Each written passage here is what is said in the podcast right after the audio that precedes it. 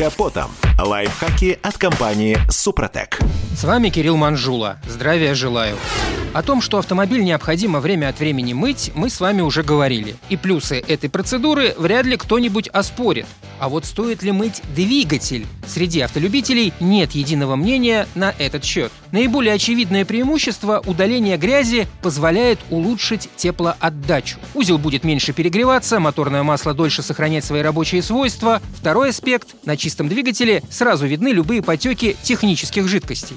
А еще зимой из-за солевых растворов на грязном двигателе могут образовываться токопроводящие перемычки. В этом случае возможны потери энергии, что плохо скажется на работе аккумулятора. На многих автомойках, предлагающих помывку двигателя, эту операцию выполняют с помощью аппарата высокого давления. Способ, сразу скажем, небезопасный. По этой причине на таких точках и висит объявление, что после мойки двигателя его исправность не гарантируется. Направленная струя воды может повредить компоненты силового агрегата. Рискованной операцией является и химическая мойка. Агрессивные составы могут повредить пластиковые и резиновые детали. Наименее проблемной является мойка двигателя паром. Эта технология позволяет удалять любые загрязнения без риска повредить узлы.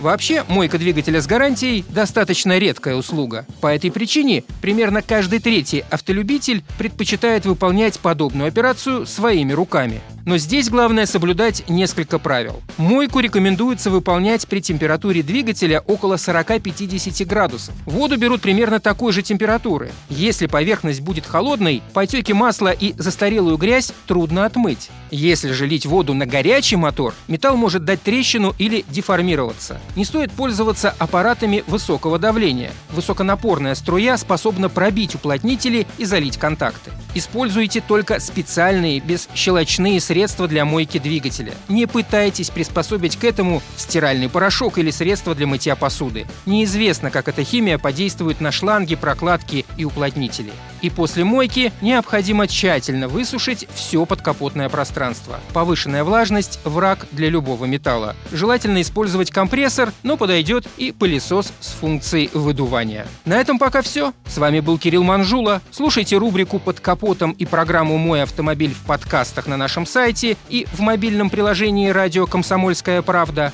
а в эфире с понедельника по четверг в 7 утра. И помните, мы не истина в последней инстанции, но направление указываем верное. Спонсор программы ООО «НПТК Супротек». Под капотом. Лайфхаки от компании «Супротек».